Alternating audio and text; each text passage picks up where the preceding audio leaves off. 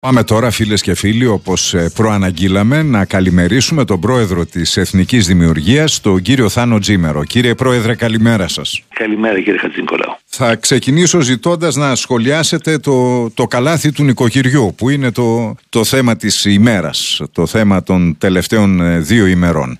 Πώς το είδατε, ε, βοηθά, μπορεί να αποτελέσει μια απάντηση στην ακρίβεια του τελευταίου διαστήματος, έστω και ε, μερική απάντηση. Όχι, είναι μια επικοινωνιακού χαρακτήρα, λαϊκιστική συμφωνία εντός εισαγωγικών με σούπερ μάρκετ τα οποία έχουν τιμές χαμηλές στα προϊόντα ιδιωτικής ετικέτας όπως είχαν πάντοτε. Το χειρότερο με αυτή την ιστορία είναι ότι περνάει στον πολίτη την αντίληψη, το παρακολούθησα και από τα ποινήματα των ακροατών σας, την αντίληψη ότι οι τιμές στην αγορά και το περιθώριο κέρδους, γιατί και αυτό το είδαμε, καθορίζονται με υπουργικές αποφάσεις. Μακάρι να ήταν έτσι, αλλά οι τιμές καθορίζονται μόνο από τον νόμο προσφοράς και ζήτησης. Από τίποτε άλλο. Και όταν προσπαθεί το κράτος να διορθώσει προβλήματα που αυτό έχει δημιουργήσει σε μεγάλο βαθμό, τότε τα στρεβλώνει ακόμα περισσότερο. Η αξιωματική αντιπολίτευση προτείνει μείωση ΦΠΑ ε, σε ορισμένα βασικά είδη.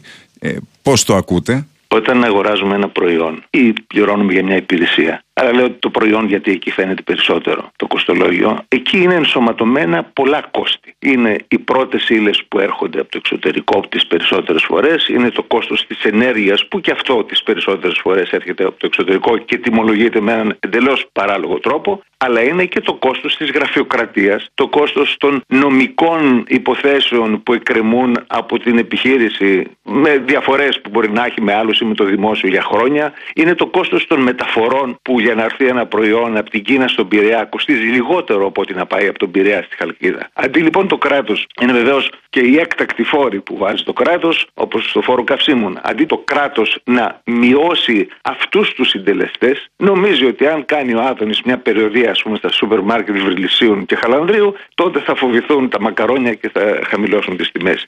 Μόνο με μείωση των φόρων, αλλά δεν είναι μόνο οι φόροι. Δηλαδή υπάρχουν πολλά άδειλα κόστη τα οποία επιβαρύνουν συνολικά την οικονομία. Παράδειγμα, πολλά παιδιά πέρασαν φέτος στα πανεπιστήμια και χρειάστηκε να μετακομίσουν ή να εγκατασταθούν σε μια έτσι, πόλη. Έτσι, όπως σας ακούω, είναι σαν να πρόκειται για εθνικό φαινόμενο, ενώ είναι διεθνές φαινόμενο ο πληθωρισμός αυτός. Ακριβώς. Είναι, είναι σε όλη την Ευρώπη. Είναι διεθνές φαινόμενο ο πληθωρισμός και δεν μπορείς να αλλάξεις τις τιμές, οι οποίες πότε πέφτουν, πότε ανεβαίνουν. Λέω ότι μόνο ο νόμος προσφοράς και ζήτησης καθορίζει τις τιμές.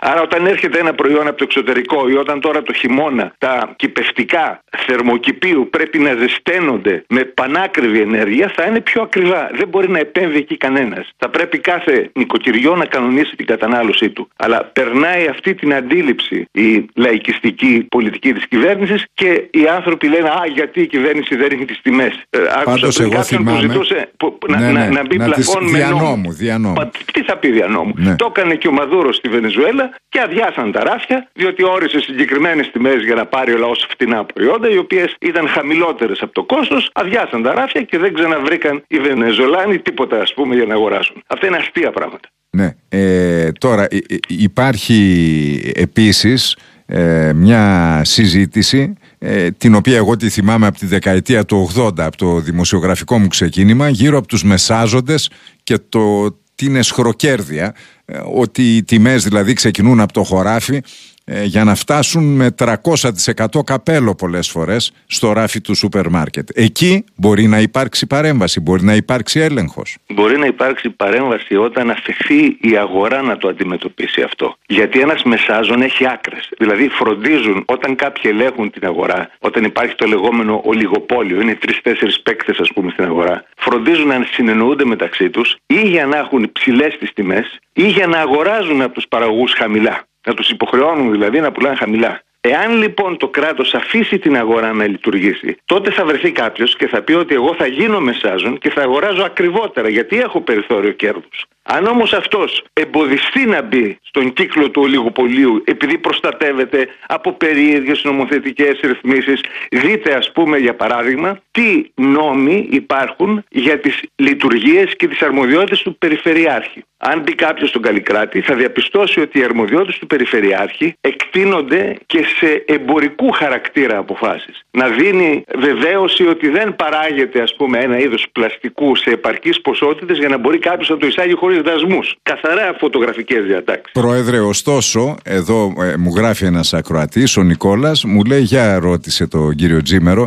για τη ρύθμιση της τιμής ε, που φέρνει η προσφορά και η ζήτηση στην ηλεκτρική ενέργεια, για παράδειγμα, η Γερμανοί και οι Γάλλοι ε, επανακρατικοποιούν τις εταιρείες και επιβάλλουν πλαφόν στις τιμές. Το είπα πριν ότι η αγορά ενέργειας τιμολογείται με έναν εξαιρετικά παράλογο τρόπο ο οποίος αφορά το κόστος της μονάδας που είναι το μεγαλύτερο, ας πούμε, και ανάλογα με αυτή τη τιμή πληρώνονται και όλοι. Όταν όμως κρατικοποιείς κάτι, τότε μετακυλείς το κόστος λειτουργίας σε όλους τους φορολογούμενους, σε όλους τους πολίτες. Αυτό στις 99% περιπτώσεις είναι κακό. Διότι όταν κρατικοποιείς κάτι, το διοικεί το κράτος. Αν χρειάζεται δηλαδή το κράτος 10 εργαζόμενους για μια δουλειά ή 100 εργαζόμενους, θα προσλάβει 200. Γιατί θα στείλει ο βουλευτής, ο υπουργός, το σημείωμα στον διοικητή της κρατικής επιχείρησης, ο οποίος φυσικά θα σκεφτεί την πολιτική του καριέρα και όχι τα συμφέροντα ας πούμε της επιχείρησης. Επίσης, το κράτος ξέρουμε ότι είναι πάρα πολύ αργό και αυτό είναι και ένας παράγοντας που αυξάνει το κόστος. Οι διαδικασίες, οι κρατικές, είναι μακρόσυρτες και κοστίζουν πολύ και στο φορολογούμενο, γιατί αυτός θα πληρώνει στο τέλος, αλλά και στις επιχειρήσεις. Διάβαζα πριν έπεσα πάνω τυχαία σε μια περίπτωση μιας εταιρείας στην οποία είχε εμφανιστεί κάποια που ισχυριζόταν ότι ήταν παιδί αγωνιστή εθνικής αντίστασης. Και με τον νόμο του Σιμίδη του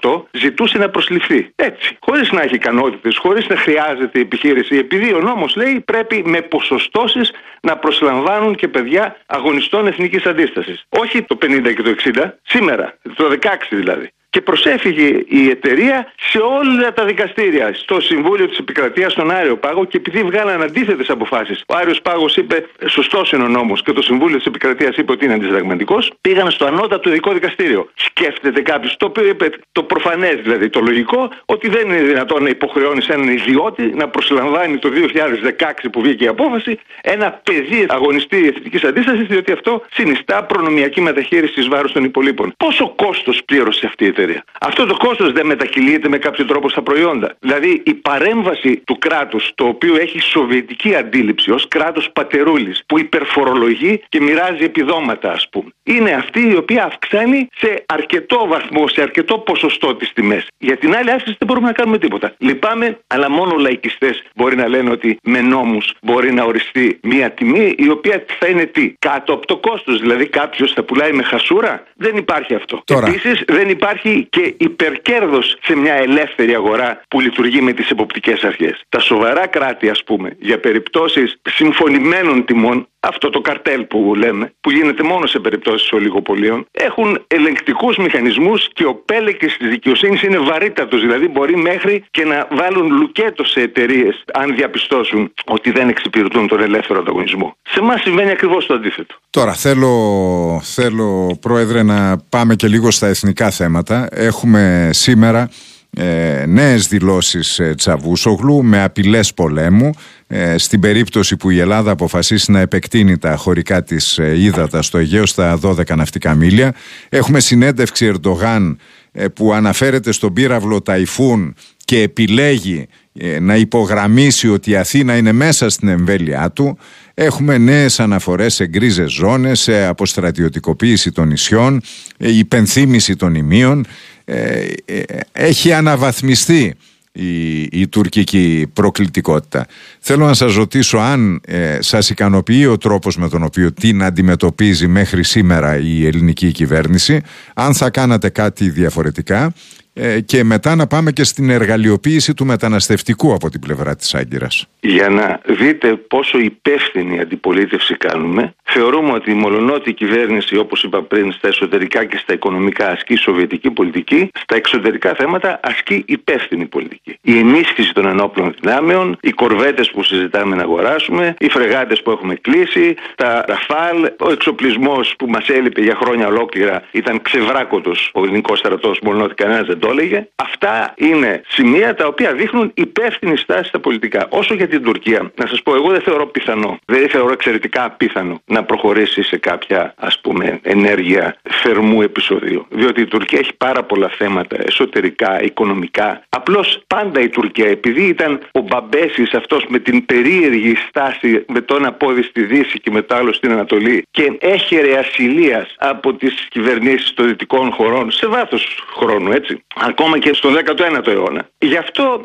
ο Ερντογάν έχει ανεβάσει τη ρητορική του, έρχονται εκλογές, προσπαθεί να συσπυρώσει τους εθνικιστές της Τουρκίας και να πω επίσης και ότι αξιοποιεί, εκμεταλλεύεται ένα κενό εξουσίας που έχει δημιουργηθεί στον κόσμο με την ισοστρέφεια των ΗΠΑ. Η οποία ξεκίνησε για άλλους λόγους από τον Τραμπ και συνεχίζεται για άλλους λόγους με τον Biden. Στον κόσμο πρέπει πάντα να υπάρχει κάποιος ο οποίος να είναι το αφεντικό. Όταν αυτός που ήταν μέχρι τώρα λέει, ε, Εμένα δεν με ενδιαφέρει, θα δω τα δικά μου, τότε δίνει την ευκαιρία σε τοπικούς ηγεμονίσκους, ας πούμε, ή δικτατορίσκους σαν τον Ερντογάν να βρυχώνται και μερικές φορές είναι το ποντίκι που βρυχάτε, μερικές φορές μπορεί να είναι και πιο μεγάλο ποντίκι, έτσι κανένας πριν... αρουραίος, αλλά δεν είναι επίφοβο αυτό, γιατί θεωρώ ότι αυτά που έχει να χάσει η Τουρκία, αν προχωρήσει σε θερμό επεισόδιο, είναι πολλά περισσότερα από οποιοδήποτε κέρδος. Πριν πάω στο μεταναστευτικό, ε, είναι ευκαιρία. Ε, μιλήσατε για υπεύθυνη αντιπολίτευση που αναγνωρίζει και τα θετικά ε, και πράγματι κάνατε θετικά σχόλια για την εξωτερική πολιτική.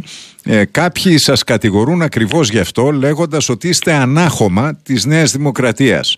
Ότι δηλαδή ε, είστε ε, η ψήφος στην εθνική δημιουργία οδηγεί στη Νέα Δημοκρατία μέσω μιας πιθανής μετεκλογικής συνεργασίας. Είναι αυτοί που έχουν συνηθίσει την πολιτική ως συγκρούσεις χουλιγκάνων. Εμείς από την πρώτη μέρα που εμφανιστήκαμε στην πολιτική σκηνή είπαμε ότι το υπεύθυνο, η υπεύθυνη στάση και προτείνουμε όλα τα κόμματα να την υιοθετήσουν είναι να επικροτείς αυτά με τα οποία συμφωνείς και να καταδεικνύεις το λάθος εκεί που νομίζεις ότι είναι λάθος κάνοντας ταυτόχρονα αντιπροτάσεις και με τεκμηριωμένα μετρήσιμα επιχειρήματα. Αυτή είναι η στάση μας και αυτή θα διατηρήσουμε όσο βρισκόμαστε στην πολιτική. Αν ήταν να συνεργαστώ με τη Νέα Δημοκρατία, θα συνεργαζόμουν το 12 που η Νέα Δημοκρατία με παρακαλούσε. Αλλά βλέπω ότι η Νέα Δημοκρατία έχει μεγάλη σχέση με την αριστερά και πολύ μικρή με τις αξίες της. Δηλαδή η Νέα Δημοκρατία έχει μεταβληθεί σε ένα μπλε πασόκ, να πω, δεν μην πω μπλε ΣΥΡΙΖΑ, βάση περιπτώσει. Ε, Μολονότι πολλές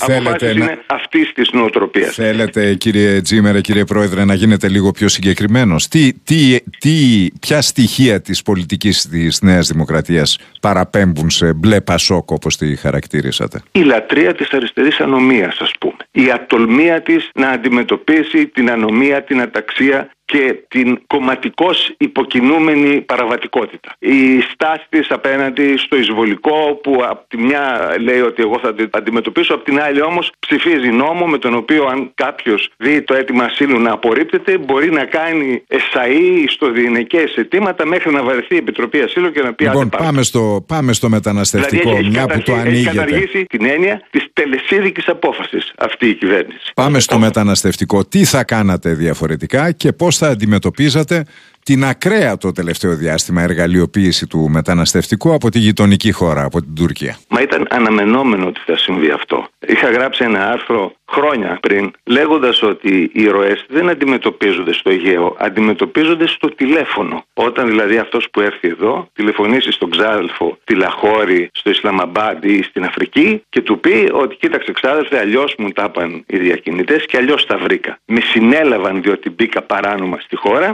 Να μην ξεχνάμε ότι ο νόμος θεωρητικός βρίσκεται ενισχύ που τιμωρεί την παράνομη είσοδο. Με συνέλαβαν, πήγα στο δικαστήριο, καταδικάστηκα και μου είπε ο δικαστής και τα παιδιά από τη ΜΚΟ που τους ρώτησα ότι δύο προοπτικές έχω. Ή να φύγω αυτοβούλος, οπότε μπορώ να φύγω και αύριο, ή να μείνω μέσα στη φυλακή όσο χρόνο διαρκεί η διαδικασία απέλασής μου, αν ας πούμε έκαψα τα χαρτιά ή τα πέταξα στη θάλασσα. Εάν ακούσει αυτό ο ξάδελφο στην άλλη γραμμή του τηλεφώνου, δεν θα ξεκινήσει να έρθει. Όσο λες, χρειαζόμαστε εργατικά χέρια, τα οποία ξέρουμε ότι δεν έρχονται για μερικούς μήνες, έρχονται δίθεν εποχιακά και μένουν εδώ, γιατί μετά εξαφανίζονται και δουλεύουν στη μαύρη. Όσο τους λες ότι ελάτε και θα έχετε και χρήματα και σπίτι και η ΜΚΟ θα σας δίνουν ένα πολύ καλό χαρτζιλί και, και το λες στους πληθυσμούς που ζουν με ένα δολάριο την, ε, μέρα, ε, θα συνεχίσουν να έρχονται. Άλλοι επειδή κυνηγάνε την τύχη τους με αυτόν τον τρόπο και άλλοι επειδή είναι μέλος του οργανωμένου σχεδίου εξισλαμισμού της Ευρώπης, το οποίο είναι χρόνια τώρα που εξελίσσεται. Απλώς τώρα το βλέπουμε σε μεγαλύτερη ένταση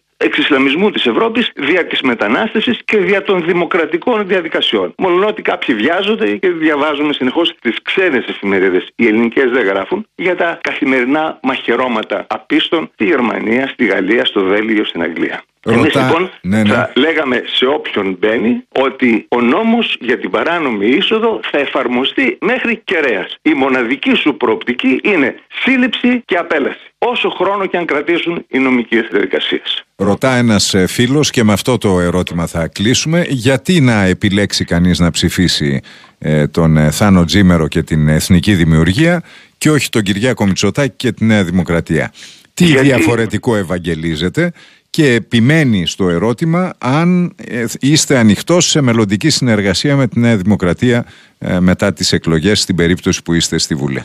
Γιατί η εθνική δημιουργία είναι αυτό που θα έπρεπε να είναι η Νέα Δημοκρατία και δεν είναι. Όσοι θεωρούν ότι αυτή η χλιαρή, η άνευρη, ασπόνδυλη, η ευνοχισμένη πολιτική τους καλύπτει, ας ψηφίσουν τον μπλε Πασόκ. Εμείς θεωρούμε ότι μερικά πράγματα πρέπει να γίνονται με πυγμή. Δηλαδή στα πανεπιστήμια να μπαίνει η κανονική αστυνομία και μάλιστα να βγουν από τα πανεπιστήμια οι πηγές ανομίας. Είτε είναι φοιτητές, είτε είναι ακαδημαϊκοί. Γιατί και εκεί υπάρχει πολύ μεγάλη γάγκρανα και κανένας δεν την αγγίζει. Εμείς με την παρουσία μας και εγώ με την πολιτική μου στο Περιφερειακό Συμβούλιο Αττικής έδειξα ότι δεν φοβάμαι να σπάσω αυγά. Γι' αυτόν τον λόγο θα πρέπει να ψηφίσει η εθνική δημιουργία αν θέλει κάποια πράγματα να υλοποιούνται. Τώρα, τι θα κάνουμε μετά, το είπα ξεκάθαρα. Ότι δεν μπορούμε να συνεργαστούμε με κάποιους που δεν εργάζονται προς την κατεύθυνση που θέλουμε. Απ' την άλλη, η δημοκρατία δεν μας δίνει το δικαίωμα ως 3% μπαίνοντας στη Βουλή να υπαγορεύσουμε πολιτική στο 33% ας πούμε, στο 35%. Άρα θα είμαστε μια φωνή η οποία θα οθεί προς τις σωστές, κατά την άποψή μας, αποφάσεις, θα υπερψηφίζουμε αυτά με τα οποία συμφωνούμε και θα καταψηφίζουμε αυτά με τα οποία διαφωνούμε κάνοντας αντιπροτάσεις. Ακριβώς όπως κάνει η Εθνική Δημιουργία με τους τρεις συμβούλους της στο Περιφερειακό Συμβούλιο Αττικής και επί Πατούλη και επί Δούρου κάναμε ακριβώς το ίδιο Μάλιστα. πράγμα.